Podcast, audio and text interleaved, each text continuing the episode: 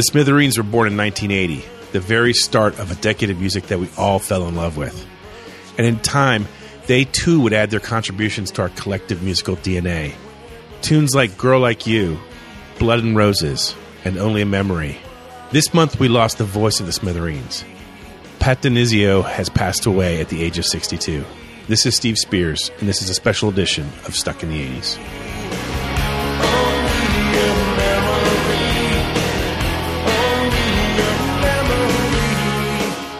Joining me today, in a reversal of what normally happens when we lose a musician from our beloved decade, is my friend Jon Lamoreaux, the host of a very excellent podcast called The Hustle. Jon, welcome to the show. Thank you, Steve. It's an honor to be here, especially to talk about Pat and the Smithereens. Yeah. Uh, for people who uh, who follow Stuck in the 80s, uh, Jon and I usually hook up to do uh, an episode on The Hustle, your podcast, and it's usually when somebody from the 80s passes away. Mm-hmm. So, yeah, we've covered Prince and George Michael and Tom Petty so far. Um, it just seems like, as a fellow podcaster, when somebody dies who matters a lot, especially people like us who care deeply about the 80s, you would be the right person to uh, go to and kind of, you know, discuss the the legacy and the meaning of these people and what they how they matter and their leg, you know, all that stuff. Right. So I'm sort of a novice Smithereens fan. I've never seen them live. I know a couple of their tunes, but I know you're a hardcore fan. Mm-hmm. Um, tell me a little bit more about your podcast. Tell me about the kind. Tell the people who listen to my show who haven't heard you yet the kind of uh, interviews you've been doing over the over the last uh, several months. Yeah. So the the podcast is called The Hustle, and it, what it focuses on, uh, this is sort of my sales pitch. What is the emotional, psychological, and financial impact of brief rock stardom? So I seek out people who, um, you know, maybe they had one hit in the 80s, and how do you pay your bills for the rest of your life on that hit? Or maybe you managed one album, or maybe you were big for, you know, a few years, but it didn't last. I would say our sweet spot is probably around 1975 to 1995, although that's not a hard and fast rule. But I'm really interested in hearing the stories that don't get told as often of these great artists um, that you know that deserve more attention. And so I that's what we uh, focus on: how they're doing, how they process the ups and downs of their career, and then I just want to hear some of their best stories and tastiest memories like so some what, what are some of the highlights been over the last uh, several months? Yeah so um, this year we've uh, we've had a lot of good ones. One of my very favorites was fee waybill of the tubes. Talked yes. to him very early this year and he's an amazing interview. And he told stories that i've never heard before. He um, told me the story about david bowie which i won't ruin for you. Hopefully people will go seek it out themselves but it's just nuts. And uh, earlier this year we talked to marshall crenshaw.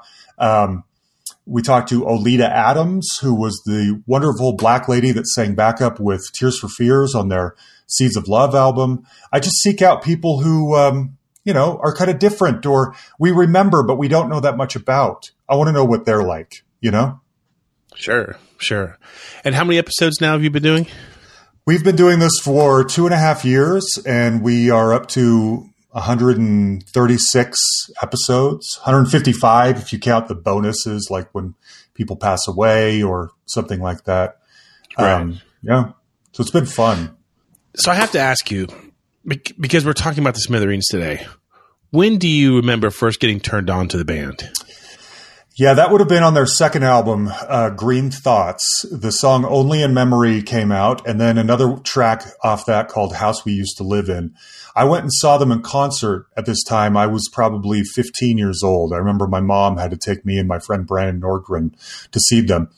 And I liked what I heard a lot, and I liked the songs. And their next album, 11, which featured Girl Like You, was their sort of a bigger breakthrough. And I bought that and everything they're one of these bands though that over the years I've grown to love and embrace more and more.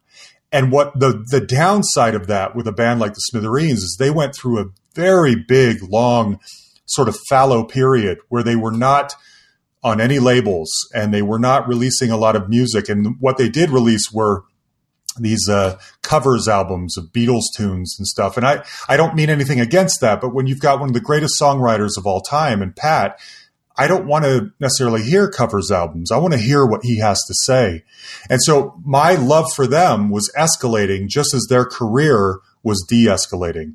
And I started to worry that I may never see them in concert or be able to really kind of indulge in my newfound fandom, which has been lasting pretty heavily for about the last 15 years. Well, luckily, about four years ago, they played a street fair here outside of Denver, where I live, and it was free. And I went early, and because I wasn't sure what to expect, and luckily. Uh, Pat was just sitting there kind of by himself on the side of the stage. And so we started chit chatting for a little while. And I got to tell him how much I loved him. And um, he signed my poster. And I just remember at the time he was he wasn't feeling well and he wanted bananas. I guess he needed he needed the potassium for the show or something like that. I don't know for sure, but he was sort of in a little bit of a bad mood because he needed somebody. He was asking for bananas and no one was bringing him the bananas. And I'll wow. never forget it. He, uh, at the time, for years, he was doing these um, house concerts where you could contact him and he would come and play in your living room. And I had emailed him through his website several times to try and set that up, and I never heard back. And so while we're talking, I said, Pat, you know, I've been trying to contact you for these house concerts. And he says, Oh, let me give you my personal email address. And just as he's about to do that, he gets flanked by a bunch of fans. Oh, and no. whisked, yes, and whisked away. And I never got to follow up. And it's I've regretted it every day for four years. Um, and now, of course, you know, it won't happen, unfortunately. But so so where were you and how did you find out about Pat's death earlier this week? So I was. Uh, it was about eleven thirty at night, and I was sitting on the couch. I was just about to go to bed. You know that moment where you're like, okay, I'll just finish this last little bit of Colbert or something, and then I'm going to go to bed. And um, I got one of those. You know, I got my iPhone and the little red number on the side of the Facebook app has a one on it, and I'm thinking, oh, what's this? And uh, I'm a member of a Facebook fan page for the Smithereens, and it's one of those things where someone is posting on there like five times a day. You know, this is my favorite Smithereens song, and I normally uh, kind of ignore a lot of those. I don't need the extra um, things to look at, but for whatever reason, I I clicked on it this time, and it was them announcing that Pat had died. And I literally, in this moment, kind of slapped my head. You know, like you see in the movies when someone slaps their head, like, I can't believe sure. I forgot, whatever. I literally slapped my head. And uh, I just kind of sank. I turned the TV off. I sat on the couch. I remember thinking at the time, you should probably get up and go to bed. And then I thought, no, just take all the time you need to process that Pat's gone and you love him. And I played a couple of my favorite songs just on my phone there for an hour or so and kind of indulged in the sadness and also the gratitude of it all in that moment. And uh, the next day was the word that keeps coming to mind is solemn. It was sort of a solemn day, you know. Anyone who I and I must say one more thing for a band that I feel and lots of fans feel were largely taken for granted. The outpouring on social media for these guys and for Pat specifically is so heartwarming. And I would think he would have to be tickled by how much attention he's getting now when the band couldn't get arrested there for a while, unfortunately. And uh, so I'm just so grateful that people are remembering the Smithereens at this time.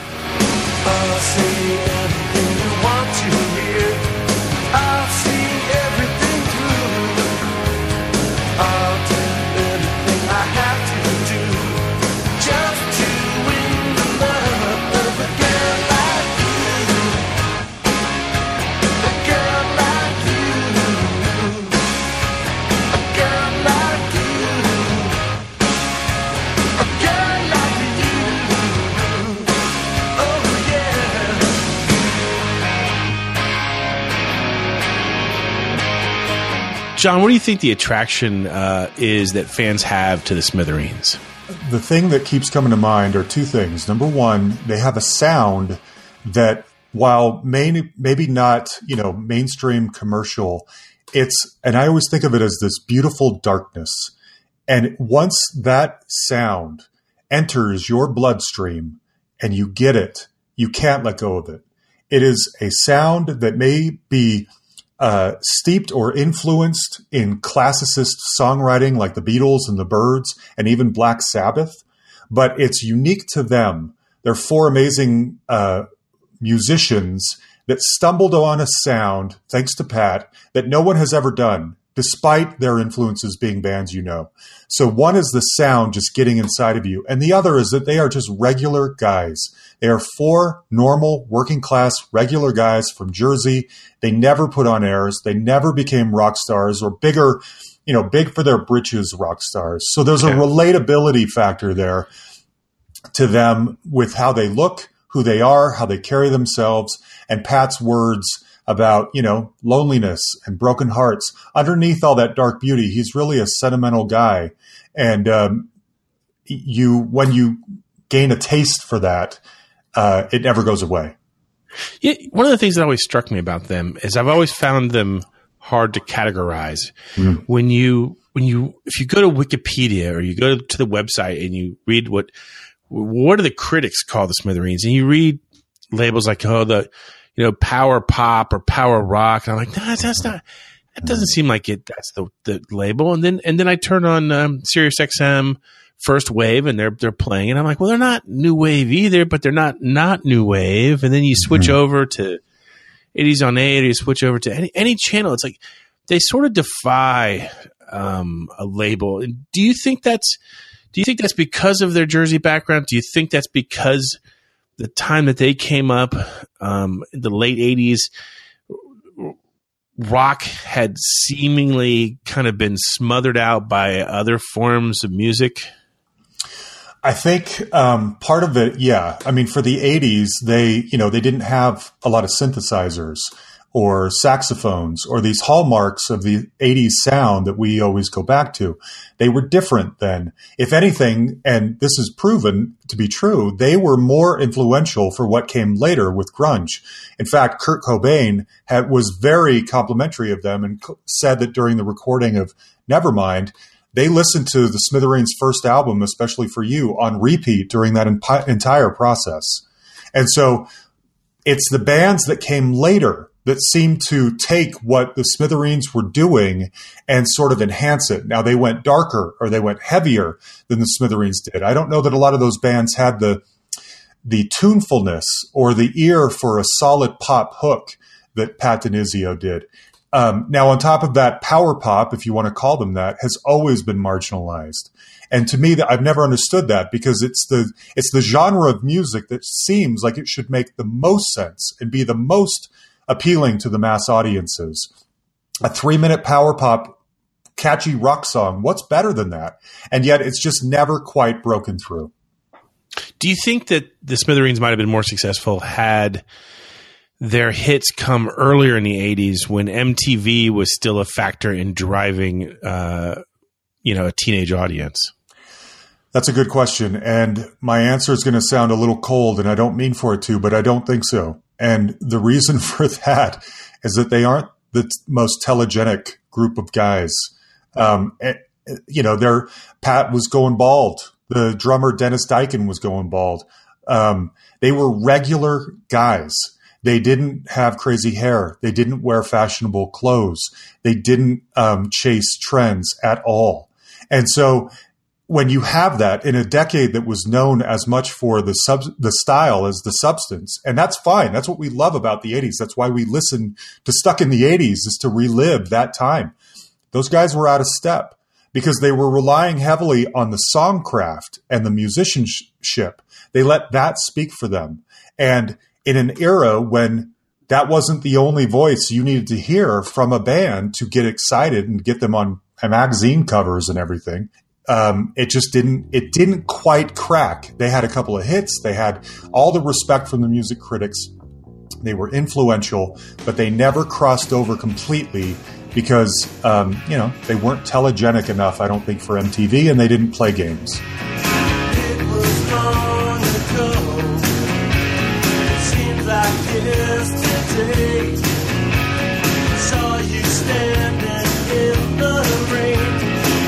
I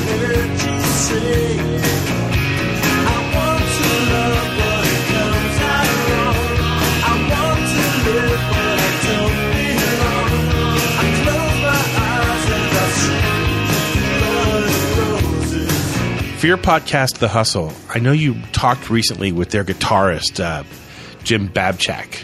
What did he have to say about Pat and his health and the future of the band? It's interesting you say that. And uh, if I could um, I don't mean to sound like I'm being self promotional, but I had been trying to get a hold of someone from the Smithereens for the entire two and a half years I've been doing this and I've and I've been trying to chase down somebody forever, and I finally got Jim to talk to me about six weeks ago, and we put the episode out. And to think now that that Pat is gone, and we had just had a conversation about him.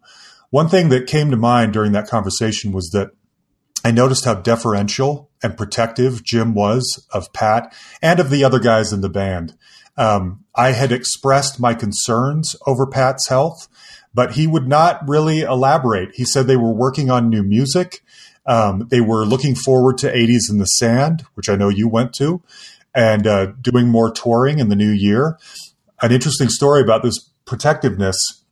A few years ago, a car company used a song of theirs, um, Blood and Roses, on a car commercial. And they used specifically Jim's guitar solo.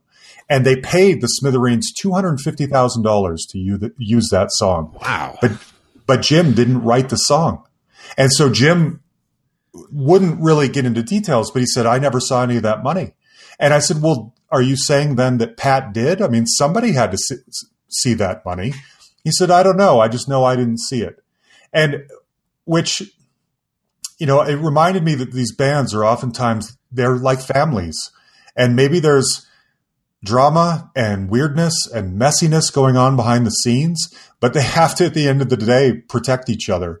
And uh, he he just wouldn't go there um, in any way that wasn't ultimately respectful of Pat.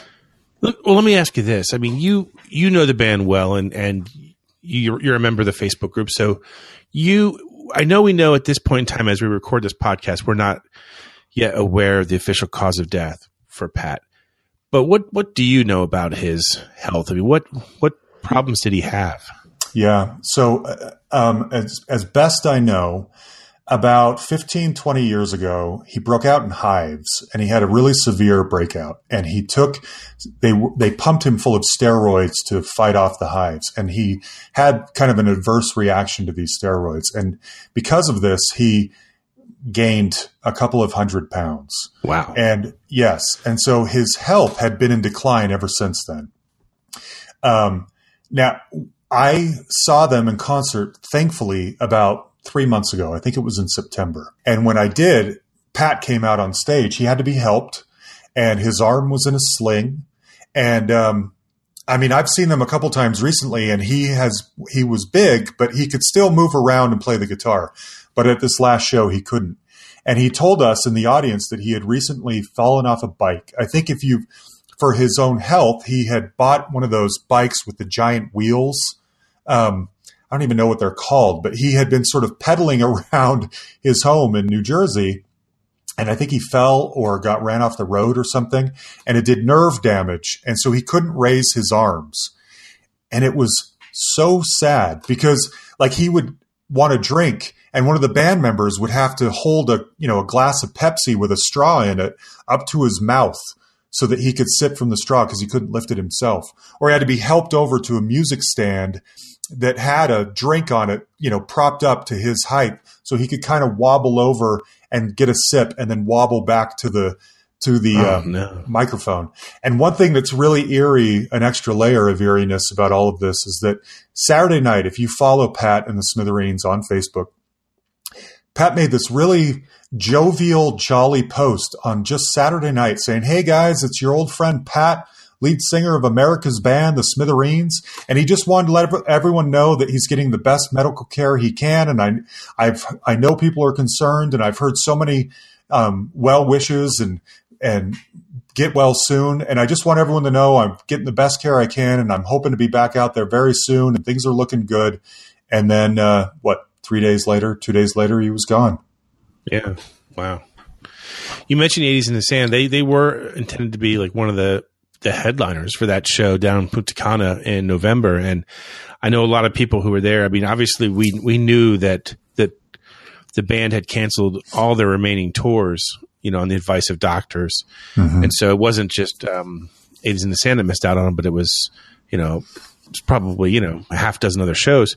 Um, it was it was it was touching that a lot of people I talked to said you know that seeing that they'd never seen the Smithereens and this was going to be their chance to see him and it, you know they were hoping that maybe they'd be back you know for 2018.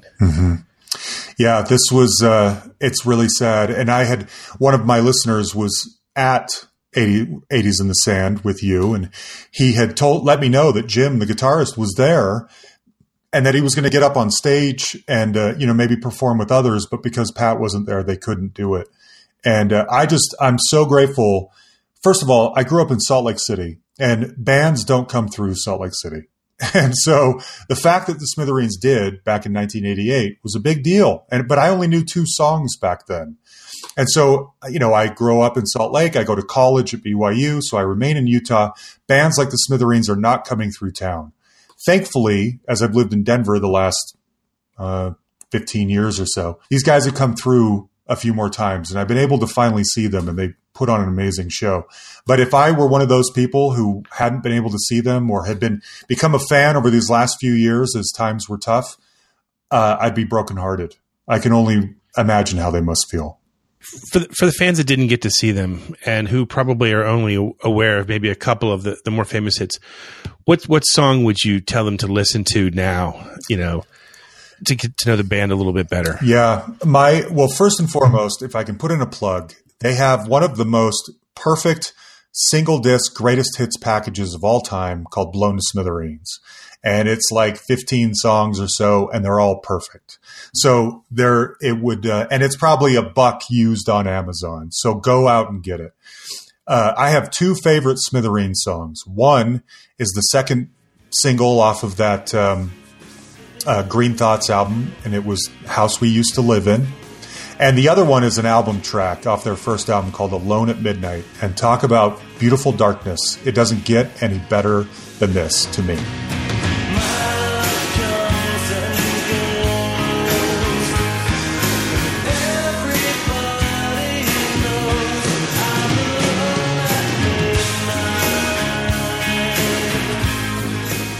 Well, you're not the only diehard Smithereens fan in Stuck in 80s Nation. I got a letter, an email sent to me just about a day after the news of uh, Pat's death, and I'll read it now. It's from uh, Stuck in 80s fan Jeff Messer, and he writes Steve, a few weeks ago, Brad and I exchanged Facebook messages about a Smithereens tune from 1991 that had been sneaked into a transition on an episode. And now I write to you after being hit with the news of tragedy in Smithereens land. I just had to share my feelings on the passing of Smithereens frontman Pat DiNizio. More than any of the other fallen icons of our youth, the news of DiNizio's passing that greeted me on my phone on the early morning of December 13th hit me like a brick wall. This one was personal. While I enjoyed and admired Tom Petty, George Michael, Glenn Frey, and Prince, I loved the Smithereens, and that love is anchored to my high school days in the 80s. It must have been my senior year, 1988, 1989, when my friend Donald handed me a cassette tape. Donald had been a senior when I was a lowly sophomore, and he had taken a shine to me as an underclassman, and we became friends. We're still friends to this day. When it came time for me to graduate, he wanted to prepare me for an adult world ahead, and he wanted to expand my musical taste beyond Huey Lewis, Phil Collins, and Steve Winwood. He thought I would enjoy the Smithereens, and he made a cassette tape with Especially for You on side A and Green Thoughts on side B. Two albums that easily fit on a single cassette, which I still have somewhere. Donald was right. I was captivated by the high energy rock that sounded old fashioned while simultaneously sounding fresh and new. When I got my first CD player for Christmas in 1989, those two albums are among the first to be purchased, followed by the new Smithereens 11 album, which really put them on the pop map. As with any band I love, I was all in and followed them from that day forward. I have their Christmas album, their Beatles tribute albums, the iTunes live albums, and all the rare gems in between. Of all my favorite bands, however, I have never seen them live. Now I never will. This morning I put on Green Thoughts, my favorite album, and I listened to its magic once again, but this time tinged with a deep sadness. 62 is far too young. Pat had been struggling with health issues since the late 1990s, so it was not as shocking as it might have been, but still, it stung. I hope that the world rediscovers the band. And I hope that we can all surround ourselves with the crunchy, jangly, Jersey garage rock that set them apart from every other band of their time and beyond. Rest in peace, Pat. You never know how much you meant to this high school senior as I marched headlong into a world of a soundtrack of your songs. We still have all your music. Still stuck, but also sad in the 80s. Jeff Messer. Wow. I can relate. Yeah. Yeah. It, it's, they're definitely a band that, um, I mean, they turned people on. Mm-hmm. Um, what do you think? Um, what will the band's future be at this point?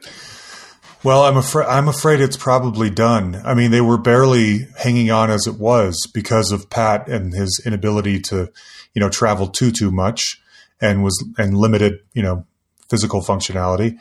Um, I know that when I talked to Jim, he had he has bunch of solo songs he's excited to put out. He and De- and drummer Dennis Diken have both put out solo albums in the past. Um, but as far as the Smithereens continuing, I I don't know how they would do it. Um, however, having said that, these guys are working class guys. I mean, one of the things that is cool, but also sort of breaks my heart, is that drummer Jim or uh, guitarist Jim Babjak has a day job. He works in a bank all day, and uh, I I hate to think that my favorite guitarist is work has to work for a living. He should be able to just live off being awesome forever, but he can't. And so these guys, being scrappy working class guys, may find a way. Um, maybe some kind of you know annual tribute thing where someone you know a series of people like uh, Marshall Crenshaw or Glenn Tilbrook or Robin Zander or Graham Parker or some of the other guys who were friends of theirs and toured with them come along and you know play some of these great songs every now and then. I would love to see that. I hope it's true. I hope they can I just want them to be happy and be able to pay their bills because they deserve it. Jon, for people who are looking to to check out the the Hustle podcast, where should they go? Well, you can find us on iTunes if you just search for The Hustle or whatever your podcatcher is. Uh, we're at thehustle.podbean.com. You can look for us on Facebook. We put out episodes every Tuesday. And um, like I said, we try to. I, my recommendation to people who are new to the podcast is to go into the archives and look for names of bands that you recognize. And um, chances are there's a lot of them, especially to an 80s crowd like this. Start there and see if you like the style and you like the things that we talk about and the questions I ask. And if you do, then keep digging. There's a lot of really good stuff out there. Thanks. And I really appreciate you helping me out. I am, unlike you, a very new Smithereens fan. I'm envious because you have a lot of wonderful music to get uh, acquainted with. And so then here's also one of fate's cruelest tricks you fall for something and then it's gone before you can truly enjoy it fully. Will we ever hear new music from them? We don't know. I may have to be content to continue exploring a catalog I'm only just beginning to know. After Pat's death, I went looking for interviews that he gave over the years because I wanted to learn more about him. I wanted to hear his own words about what he created. And I found a really nice read from the LA Times back in 1990. Pat was talking about the music business, a business he was just beginning to enjoy the success in. And he said this, quote, I love it. It beats picking up garbage like I used to do. We're self employed beyond the fact that we get to do what we love for a living. Unquote. But at the end of the interview, he admitted that doubt provided him with most of his motivation. He said, Fear is my constant companion. How many melodies are there left in the world? But I've forced myself to embrace that fear. I have no choice. I am a professional songwriter and a member of a band. But what could be better? Unquote. Nothing could be better. Thanks for all you gave us, Pat. You once wrote these lines. They're as true today as they were in 1988. If the sun doesn't shine anymore, it won't matter much to me. As long as you're here by my side, I am free. I am free.